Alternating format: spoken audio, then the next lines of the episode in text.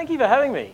It's really nice to be here. Um, thanks, Tim, for the uh, fine interview. Um, not terrible, I guess. That's I'm pretty happy with that as far as the rating for how I go in general things. I mean, uh, I don't know if any of you know, but um, the church that David Jones was in in uh, Brisbane, it has a plaque on the wall for one of its previous ministers commemorating all his great achievements and the, the you know glorious ministry that he did at Ann Street Presbyterian Church, uh, and the, the epithet is, he did what he could, um, which at first I thought was just hilariously faint praise to damn someone with, but now I'm like, actually no, as I get older I think um, I wouldn't. that's not a bad thing. He did what he could. I wouldn't mind that being mine. Uh, how about we pray together now, and uh, we'll uh, let God speak to us through. Heavenly Father, I pray that you would please bless me to speak the truth this evening, this afternoon. That you'd bless us together to hear you speak, to hear your Spirit talk to us through these words. That as you speak to us through them, that our hearts might be changed, conformed to the image of the Lord Jesus. That we might be who we were always destined to be, who you made us to be. Images of you, images of you. Father, we pray it in Jesus' name. Amen. Well, each year, Jesus' family would do the family road trip. Um, now, who here grew up with driving holidays? Driving holidays, some people? Okay, there's a few of us. Uh, for some of you, you remember, you know, what it feels like in the front seat, you know, fairly calm and placid and enjoying the view. Uh, the rest of us remember the back seat where it was open warfare. There was things thrown, elbows thrown, feet stuck in your face. It was, it's, it's real. That's the back seat of my car on family holidays. But this wasn't your average family driving holiday. When Mary asks Joseph to buckle the kids up, he mean, she means the sandals. All right, we're talking dusty. We are talking each April, they would walk well over one hundred kilometres up to Jerusalem for Passover. Now, all through the Christmas story, when you read through it, um, you see Joseph being faithful, being honourable, being God-fearing. You know, this, this sort of tells you something about their family. The fact that every year they would go to Passover. They're a God-fearing family. And yet here, the parenting skills get pretty badly tested. Jesus is twelve years old. It's Passover. Festival's just finished. I don't know how you feel after one day of Christmas with the kids on a sugar rush. I've had it. Uh, Mary and Joseph, they've just had seven days of festival with the kids in a foreign city. And I'm imagining they're feeling something close to the Boxing Day post-Christmas that I know I feel, and they just want to get back to Nazareth. And so they start making that dusty trip back up the M one. But for the first and not the last time in this story, we see Mary doesn't know something. You see, Joseph and Mary did not know that Jesus had stayed in Jerusalem. So come the end of the day, they've set up tent. They're starting to get dinner sorted for the kids, but no Jesus. Which is really annoying because Jesus is the oldest. He's probably helping the others get ready. He's wrangling his little sister, you know, when she's sort of cranky, helping out James with the toilet training. But he's not there. He's not coming. Where is he? And so they go to check to see if he was with the cousins, but he's not there either. They check with everyone in the group that they know. He's not with any of their friends. And they're thinking, man, this is not good. They start the long walk, a whole full day back to Jerusalem. Now, I think it depends on how old your kids are as to how long it takes you to freak out when they're missing, right? So first-time mum, toddler at the park. Any first sort of toddler at the park, first-time mum kind of age people? Anyone? No, not quite. Well, I reckon about, my guess is about two thousandths of a second, and you're like, oh my goodness, they're running to the road, and you freak. Uh, kindy preschoolers? Any of you kids got kindy preschoolers? Oh, here's, a, here's a bit of audience participation. How long does it take you if you've got a, a preschool-age kid? You don't know where they are, how how many minutes, how many seconds, how many days before you freak out? How many is it for you? A couple of weeks. Okay, you'd be fine. You'd do well in Palestine. Um, and I think if you got you go up to tweens, you go up to youth, it's a little longer. But by the time they even arrive back in Jerusalem, think about it, it's been two days since they knew where he was, and he's twelve. And he's alone in the big city, and they're not from the big smoke. They've had a whole day and a whole night on the way to run through all the scenarios in their head. Now, if you're an anxious person, if you're someone prone to worry, what's the worst thing someone could give you? An unknown scenario and lots of time with nothing to do but walk and worry about it. Right? Trying to imagine what might have happened to him, what mischief he might be up to, how long he'll be grounded for. And then they begin their search. Three days. And in the last place they thought to look, there he is. Not in the park doing drugs, not in the house of ill repute. He's sitting in the temple. That twelve-year-old boy, the rebellious one, is at church. And he's not mucking around on the drum kit, or he's hanging out with the elders talking theology. Interesting place. Now Mary, and I, I say this, I say totally understandably, Mary, well, some of that anxiety and that stress of those last few days comes out. How could you treat us like this? Us? How, can't you see your father and I worried sick about you? Now, some of you who are parents have actually said those exact words, right? There's nothing wrong with them. How could you treat us like this? Can't you see how it's affected us? Where's your respect for your father? Now, Jesus is twelve, which means, of course, he has an answer for his parents because he's got an answer for everything. And also, like a twelve-year-old, he sees things very differently to his parents. See how he, he actually shifts the scenario. Why were you even looking for me? Well, it's three days you didn't have to waste. You should have known where I'd be.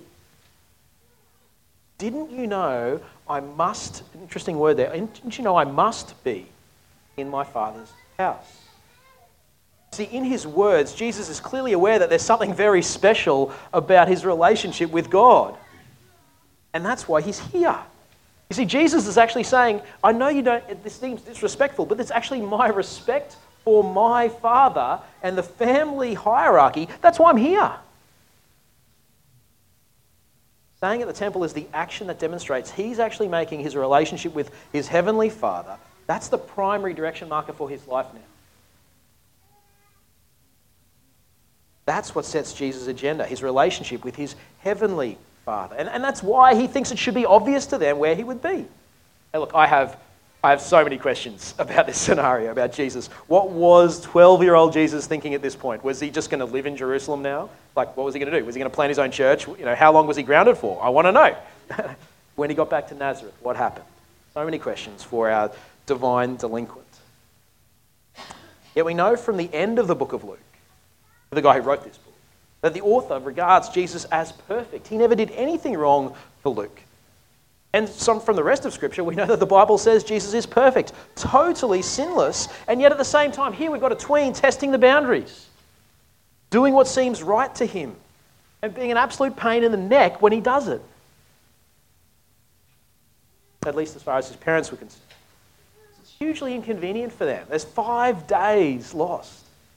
Traveling with, and think about it, traveling without the safety of the group now, all the way back to Nazareth.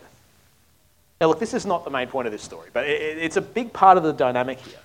I, I want to I want to encourage you, it is possible, it is possible for a child to be very difficult to parent, uh, in a particular moment for a child to be a, a perceived pain in the neck, and yet not sinning. Those of you who are parents, just, just, just take a moment. See, not every difficulty that you have with your child is a moral one. And it's not the case that every time they do something that you don't want them to do, that they're actually sinning. Now, of course, if it's a direct disobedience to an express instruction, sure. But, but sometimes their kids are just trying to, they're kids. They're kids trying to work out how to live in the world, and it's tricky. Even for Jesus, twelve-year-old Jesus, God incarnate, God in skin. And yet so genuinely human that he had to learn things as he grew up. So uh, just, just a thought. Your, your two-year-old is saying, mine, all the time, and grabbing things that belong to them and keeping them for themselves. It's a new phase. All of a sudden they're doing it. It's probably not that they've all of a sudden become selfish. It's just that maybe they've hit the developmental stage where they understand the concept of possession and they're trying it out. It's okay. There are moments where we don't need to discipline and punish, so we you know, shame and guilt them. But actually we need to guide and train with a twinkle in your eye and a smile on your face and a, ha ha, yeah, I get it. It makes sense what you did, I get it. But then let's do this differently now. Now I want to be clear, this isn't parenting advice, this is a parenting confession. I mess this up all the time. There are times when I'm frustrated with my children, all the time.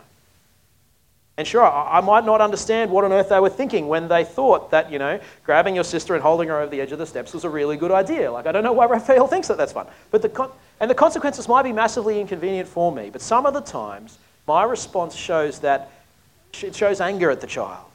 when maybe they've actually done nothing wrong but to be a child of their particular age and their particular stage.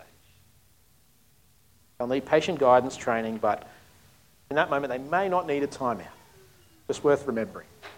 Now, there's something special about Jesus here in the temple. You notice how he interacts with the elders here. Verse forty-six, he's among the teachers, listening to them and asking them questions. Listening to the teachers, asking them questions. He's humble. He submits himself to and learns from those in authority. His stance, even as the Son of God, is to sit under the teachers of the law in his country who are his spiritual shepherds. These same teachers of the law, by the way, who, once he reaches the age where it's appropriate for him to teach, the age of thirty for a Jew, he would then rebuke such authority. But here, he sits to listen, to hear and be taught. But then you get to verse forty-six, and everyone's listening in, and they're amazed that Jesus understands, not the elders. They're amazed that Jesus answers, even though he's the one asking the questions, but it's his answers that amazed everyone. And I love the word for amazed here in the Greek. It's the word that we get the phrase, you know, you say, oh, they're beside themselves. Uh, this is the Greek word. It's to stand next to yourself. And they are beside themselves hearing this twelve-year-old speak with such understanding. And yet he's just asking questions. Now look, I reckon if you go to church, or if you read the Bible, go to growth group, thinking that you have learned it all, then you probably need to be more like Jesus. Like if you rocked up here this afternoon thinking, yep, I know I'm going to get another reminder, all the things I've always known, nothing exciting, nothing different. I've kind of been around church for a while, I know things. Well, maybe you need a bit more like Jesus. See, I mean, that's normal, right? It's understandable. I mean, if you're going to church all your life, it can be very easy to feel that way. I feel that way. But the reality is, if God is truly infinite, if the God of the universe is great, is absolutely unboundable, then the more that you learn about him, all that's going to happen is the more you'll realize you do not know about him. I think it's kind of what will keep heaven interesting, even though it goes on into infinity.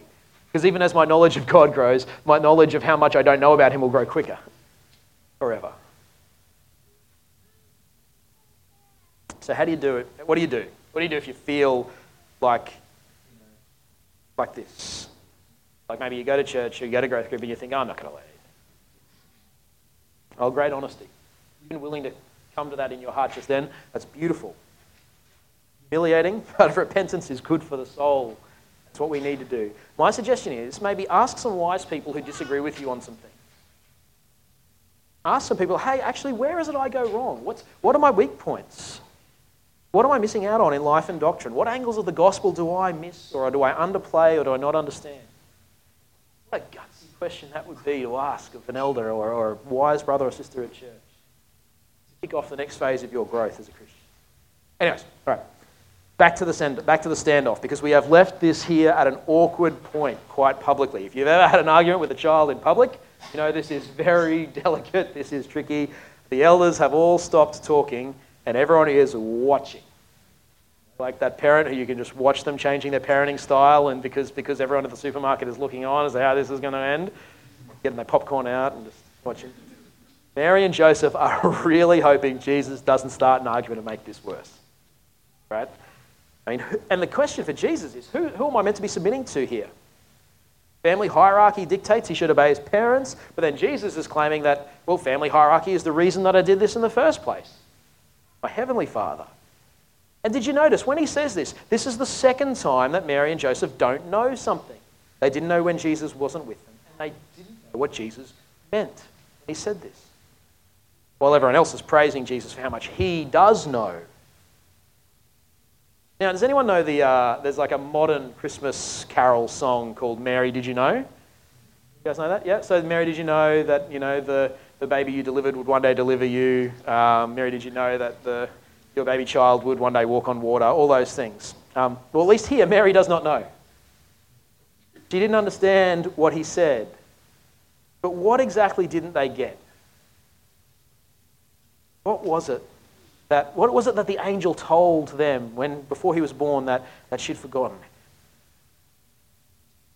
See, If you're the teen or tween here thinking, there are a couple of younger, yep, good on your lads and lasses, good to see you guys here. If you're thinking, my parents just don't get me, my parents do not understand, they don't get it, Jesus feels your pain, right? They didn't understand. They didn't get him. But what did Jesus choose? Did he submit to, to his parents, or does he go with God? Despite him getting it and them just not understanding him, not getting him at all, Jesus submits himself to his parents, leaves the temple, and he heads back to Nazareth. Willing to bet he was grounded for quite a while, uh, and the phrase literally there is, he was submitting to them, indicating his continuing, ongoing pattern of life. Submitted to the grounding, submitted to the chores the next day, and he didn't pull this kind of stunt again until, well, until he reached thirty years old. Obeyed mum and dad, because he trusted his heavenly dad. See, these are the parents that his heavenly father gave him, and he'd been commanded to honor them. And so it's actually his respect for his heavenly father that meant that he obeyed his earthly parents. Now, the word submit gets a bit of a bad rap these days. Uh, I can understand that, mostly because it's association with patriarchal abuses of power and power structures, and that's fair, because when someone uses the word submit to mean, well, abuse of a vulnerable person, then it's a dark and evil thing. Uh, when submit means women are less valuable and important than men, that is an evil thing. I get that. But notice here that Jesus is the one who submits. This isn't the lesser bows to the greater. Everyone's amazed at Jesus' insight, and his parents are clueless. Jesus is God the Son. The, the person in this story, the, this tween, is the one who created the universe. He's the one for whom God created the universe. He's the one who flung stars into space, but only after he'd invented the very concept of stars and the space to fling them into and the quantum physics that makes all of that work. It's that Jesus here who submits to Carpenter Joe and Mary, does whatever they say, infinitely inferior to him in every possible respect. Except that, that's mum and dad. So obey them. You see, submission is not the weak being taken advantage of by the strong. Here, the great one obeys the lesser, because he trusts his heavenly father. And that was just as hard as it sounds, and just as hard as it is for you kids to obey your parents when you feel that they don't get it. See, ultimately, the adult Jesus, well, he didn't grow out of submission, did he? See, he did the same thing. He reached the climax of his life's work by submitting to those who wanted to kill him. He willingly walked up a hill to his death to save you and me, to rescue us from our rebellion against God the Father, the Father that Jesus trusted and submitted himself to, the, the greatest act of all history, the one that saw Jesus enthroned as the King of all kings, was an act of submission to the will of the Father. So what does this text call us to? Well, not what directly. There's no instructions there, is it? So we've got to kind of do a bit of work to work it out. But I just want to start with one thing it's not calling us to do. This text is not calling anyone being abused by someone in power over them to stay in that situation. Say, that doesn't ask that. Please talk to me. Talk to your elders. I'm, I'm, I'm, a, I'm a quite a, a nicely distant person right now. You don't know, you don't, you know. Maybe someone outside the situation might be easier to talk to. Talk to your elders. They take, and I take, this kind of situation very seriously, very discreetly, very carefully. That's you. But this situation does show us the one true image of God. It shows us Jesus. And it shows him not putting his pride above submitting to appropriate authority, no matter how much infinitely greater than his parents he is. This is the man that we try and imitate. And he doesn't ever lord his superiority over others to his own advantage. He's humble. He listens. He learns. See, church, church is not a meritocracy. It doesn't put the great ones at the top and the little ones at the bottom. That's not how church works. Church, church works when we all submit ourselves to each other, this is Ephesians six one, out of reverence for Christ. When we entrust the lifting of our head to someone else to do, not to grab it ourselves. Now, see, the only status or greatness that's worth achieving is the status of the greatest servant to other people. Being competitive among you guys. Not with me to you, pretending that I happen to be the guy giving me Bible talk. I'm just some schmuck who follows Jesus. Do we ever fall into Christian competitiveness? Trust your Heavenly Father instead. And that's what's going to enable us to submit to each other at church instead of competing. Trust Him to be the one who makes things right. Now, there are some kids in the room, so we will do it. Kids, submit to your parents. That's right and good. Not because they're always right. They're not. The Heavenly Father is. He gave them to you as a gift to you. Care for you. The rest of us? Well, Ephesians says that it's something that we all do towards each other. We all submit to each other out of love and out of honour for Christ. But being the greater doesn't mean playing, playing it like a jerk. See, where do you actually use your superiority? You might be greater than other people here at certain things. Do you lord it over the others? Or do you submit yourself to other people and their welfare out of reverence for Christ? Now, this doesn't mean don't. This doesn't mean pretend that you're not correct about something if you are correct. Don't play dumb. Don't sort of hide the truth of something. Jesus didn't. Jesus spoke the truth and honestly here. But if the appropriate thing is for someone else to lead, if we're in a space where they are the lead role, or for someone else to get their way, then Christians do that with smiles on their faces, knowing that they're walking in Jesus' footsteps, because we trust their Heavenly Father. Now, look, you might not be a Christian here today. If so, fantastic. This is my first visit to this church as well, so very cool to, very cool to be with uh, a visitor with you. Uh, I'd invite you to follow Jesus, because you get to be a part of a family where we don't one-up each other, where people are actually going to submit to your welfare out of reverence for the Jesus that they follow. So come talk to me, talk to someone who you know here about Jesus. I would love to help you get to know this guy, this tween in this text, who ends up being the king of the whole world. Not just to know about him, but I'd love to help you get to know him. The guy who saves us all, by his death on the cross. Why don't you pray with me? Heavenly Father, we want to thank you so much for who you are. That you do ordain situations for us where we need to learn, as Jesus did, to submit. And that that's true with all parts of the body, with all people at church, that we submit to each other out of reverence for Jesus. Father, we pray that you just humble our hearts now, but also lift them up. That we'd know how loved we are by you, and that in that we would have the power and the security and that, that joy that enables us not to need to find, try and seek it out for ourselves, but to look to give it to others. That we'd humbly submit ourselves to our great King. Thank you for Jesus, the great example and the one who we wish to be like. Please make us like him.